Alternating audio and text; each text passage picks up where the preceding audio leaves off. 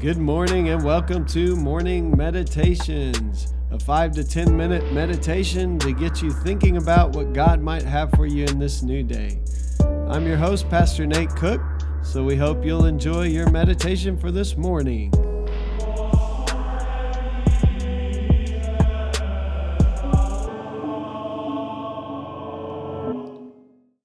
Hey, this is Pastor Nate, and this is your morning meditation for this morning. So today we are reading from Matthew chapter 26.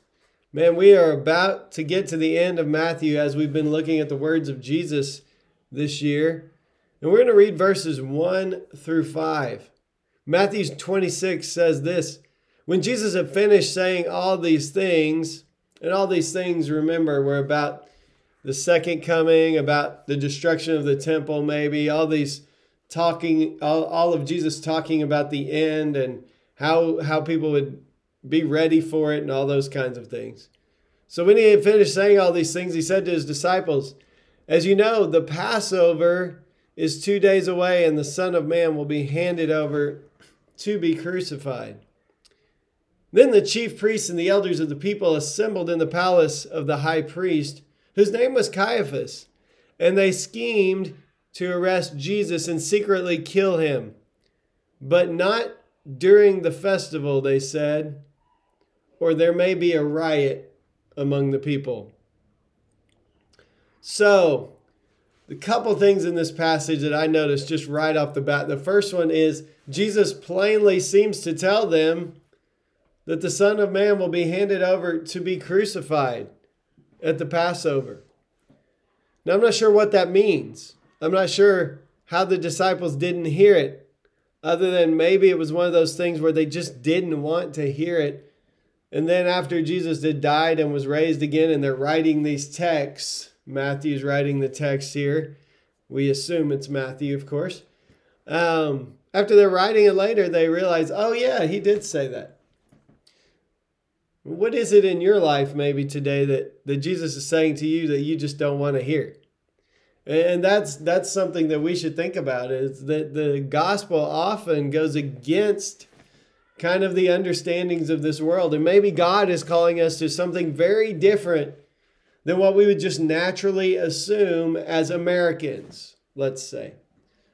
And, and so maybe God's calling us to something, but we're having trouble hearing it because it just doesn't make sense to us in this worldview we live in as consumers, as as people who live in this you know free country called America, as people who have a lot of things, have a lot of choices of what we can do with our time and energy. Maybe God's calling us to something very different than that, and we just have a hard time hearing it. I think that's probably what happened with the crucifixion is maybe Jesus was saying it or it seems that Jesus was saying is a better way to say that because it's right here in the scripture. And yet the disciples just weren't hearing it.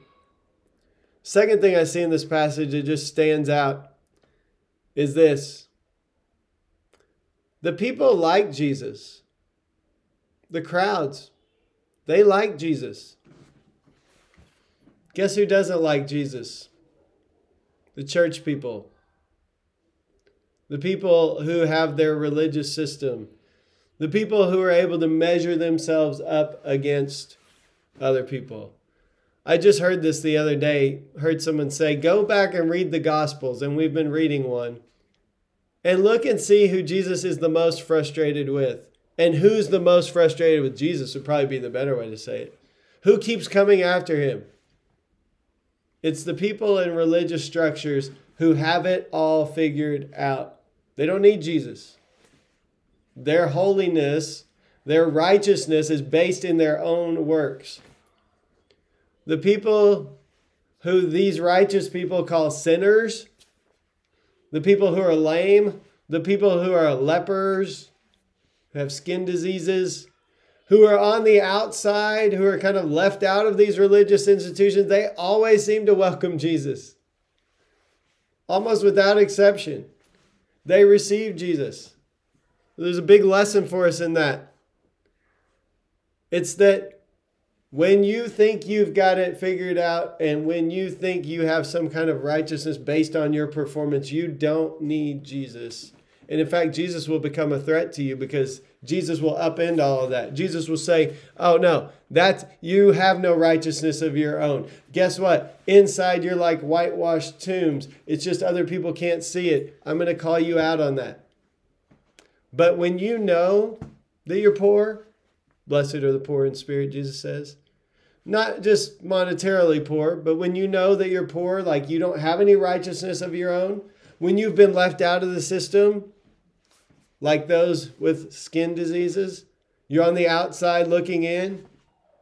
You welcome Jesus because Jesus is welcoming you. In fact, Jesus is welcoming the religious leaders, but they do not welcome him because they have their own righteousness, their own system of measuring themselves against everybody else. And so there's a lesson for us, and that is that we are to come to Jesus humbly. And it is the humble who receive Jesus with joy and with gratitude. it's those who want to have it all figured out or want power or want to be in control or or want to in their own strength um, assert themselves above other people those are the people that constantly feel threatened by jesus because jesus is undercutting all of that with this big word we use called grace. And grace says we are all equal at the foot of the cross, that there is nothing we do to deserve grace, and there's nothing we can do that will disqualify us from grace either. There's no sinful thing that will keep us away from God's mercy and God's love. And it just levels the playing field. And if you're one on top who thinks you're better than other people, you're not going to want that playing field leveled by this thing called mercy and grace. So, a couple things today. What is God trying to tell you that you don't want to hear? Maybe it's that there's grace for everyone. and that is the second thing. That if you want to approach God, if you want to receive God with joy, uh, we we need to learn to humble ourselves. We need to, like Paul did, say, all my righteousness, all those righteous works that I thought I was doing when I was a Pharisee, I consider them dung, rubbish, poop, excrement. Really, that's the word he uses, but we clean it up in the Bible. Like the translators clean it up, excuse me. So Paul says all that stuff is they're filthy rags, it's rubbish it's garbage, that way of life, um, next to knowing Christ. So today, let's let's let's throw away our righteousness and let's receive Christ with joy into our lives.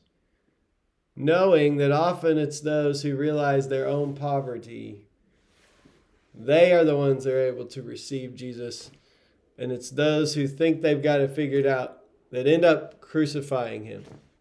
Hey, that's just a thought for this morning, and I hope you have a great day.